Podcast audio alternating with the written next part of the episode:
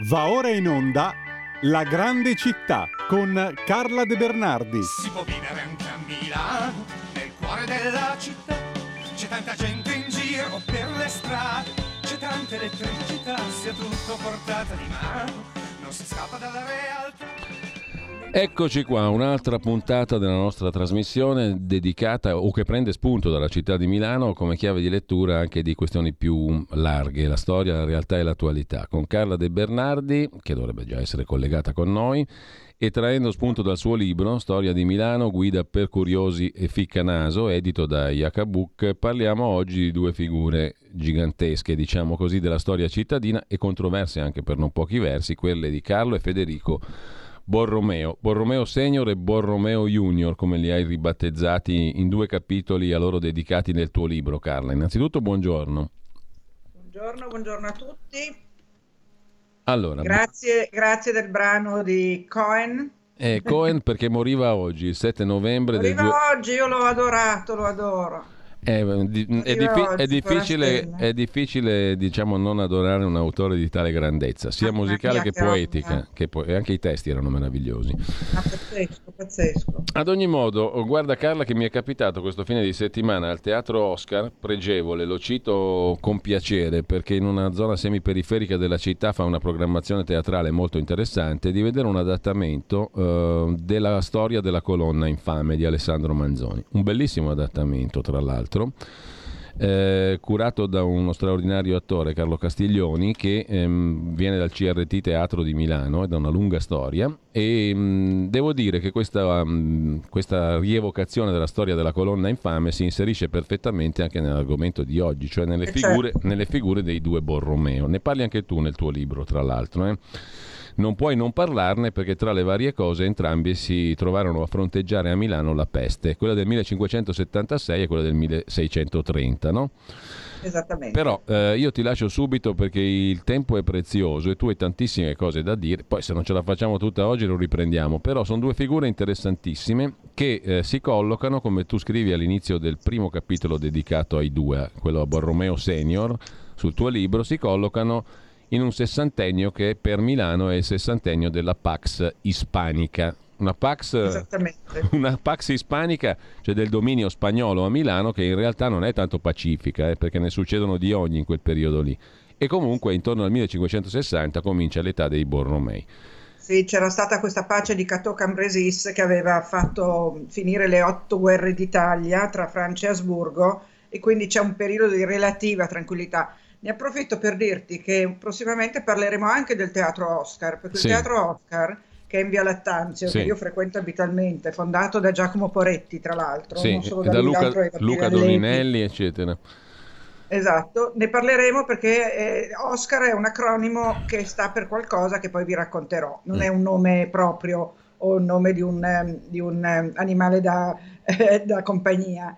E, ehm, invece oggi parliamo dei Borromei. Allora, i Borromei sono eh, accomunati da tante cose. Facciamo un cenno alla famiglia. La famiglia non è milanese, è originaria di San Miniato, ma poi quando vengono a Milano eh, nel XIII secolo cominciano a mettere insieme un sacco di eh, possedimenti, di feudi sul Lago Maggiore eh, tra cui poi ci sarà il feudo di Arona e il feudo della Rocca di Angera, regalate a Vitaliano Borromeo da, prima da Visconti, poi dagli Sforza, da Francesco Sforza, mettono insieme una specie di Stato, proprio con un esercito loro, e sono potentissimi. A Milano fanno quella meravigliosa casa di Piazza Borromeo, che è nella zona delle Cinque Vie, quindi alle spalle di Corso Magenta, che è un fulgido esempio di architettura privata milanese tardogotica.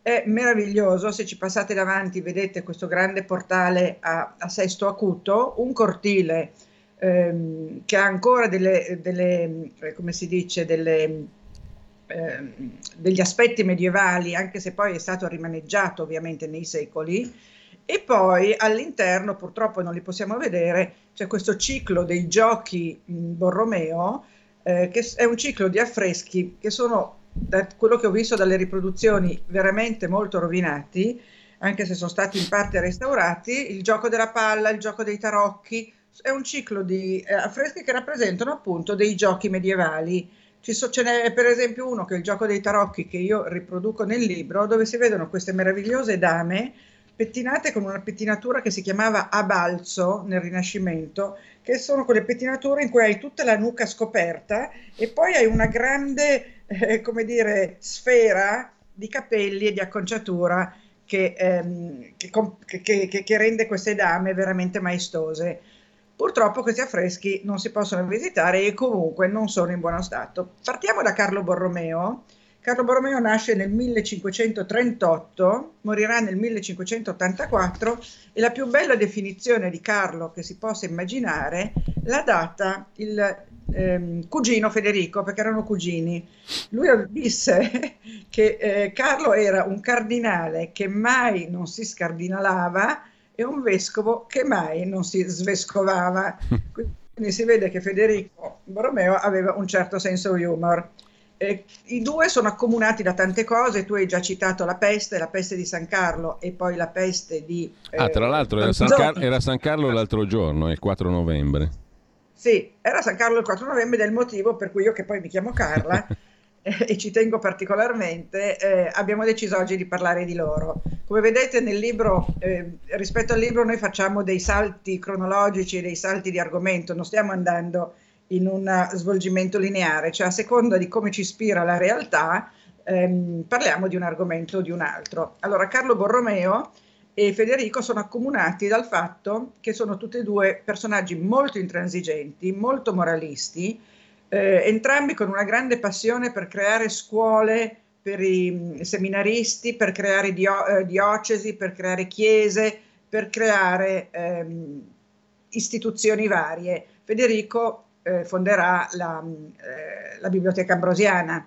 Poi su questo vi dirò qualcosa di, di, speciale perché proprio ieri sono andata a visitare la casa museo di Lodovico Pogliaghi al Sacromonte di Varese che proprio appartiene alla Biblioteca Ambrosiana per un lascito del, del, Lodovico Pogliaghi. Poi vi dico chi è se faccio in tempo. Se no ricordami la prossima volta di parlare di Pogliaghi sì. e della casa eh, museo di, eh, del Sacromonte di Varese. Allora, eh, Carlo eh, non era il primogenito e quindi eh, a nove anni fu tonsurato, cioè gli tagliarono nove ciocche di capelli, anzi cinque, per sancire il suo ingresso nello stato clericale, cioè lui non era destinato allo stato clericale appunto perché non essendo primogenito, eh, cioè de- non essendo primogenito era destinato allo stato, allo stato eh, clericale perché il primogenito avrebbe invece avuto ehm, una vita secolare e, e, e, e, diritto a tutto il patrimonio.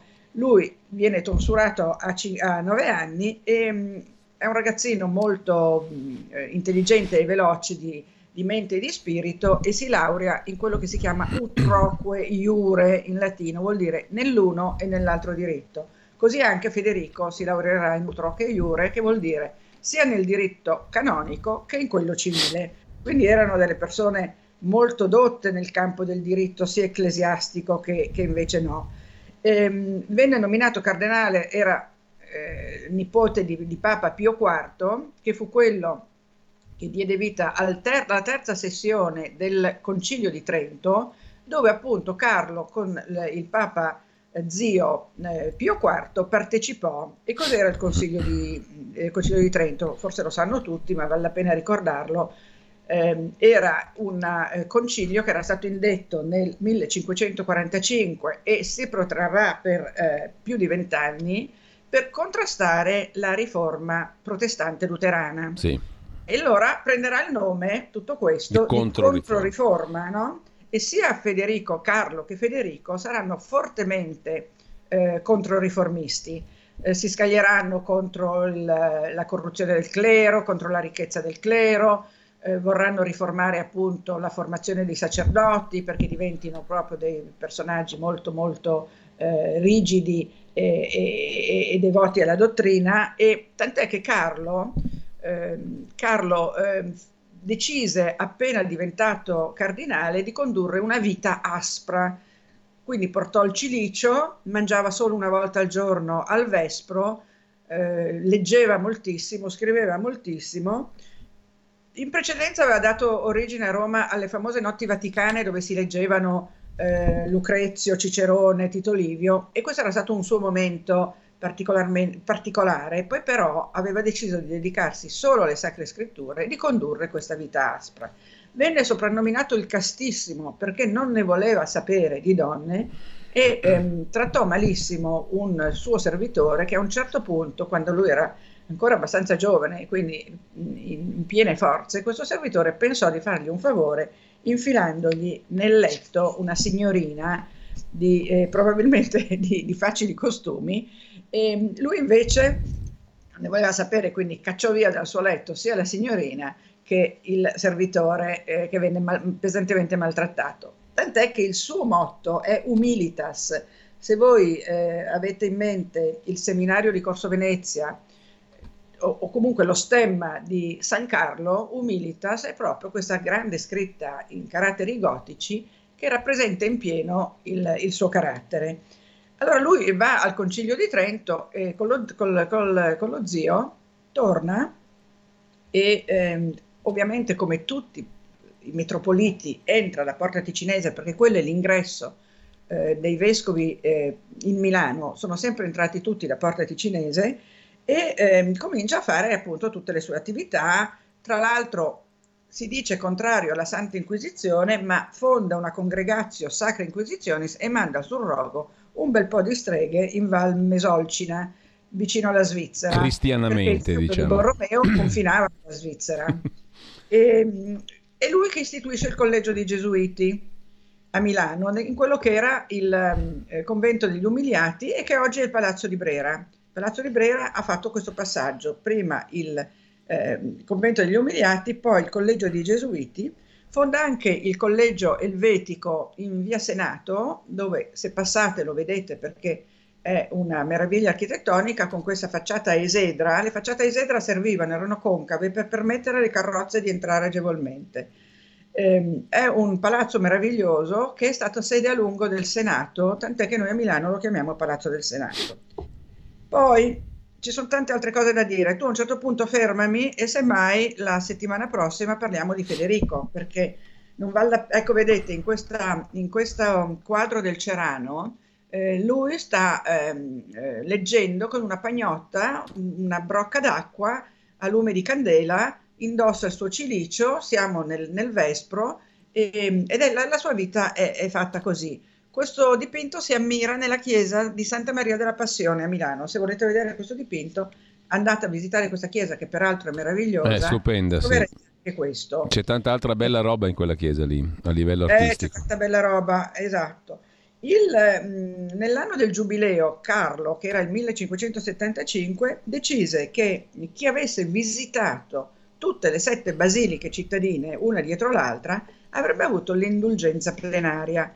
E da questo deriva il famoso motto fare il giro delle sette chiese, che vuol dire bighellonare un po', no? Le sette chiese erano il Duomo, Sant'Ambrogio, San Vittore, San Simpliciano, San Nazaro in Brolo, San Lorenzo Maggiore e Santo Stefano Maggiore e ehm, fondò il, il, eh, l'orfanotrofio eh, in Santa Maria della Stella, che era un ospedale benedettino, e lo trovate in Corso Magenta. Oggi noi a Milano lo chiamiamo Le Stelline.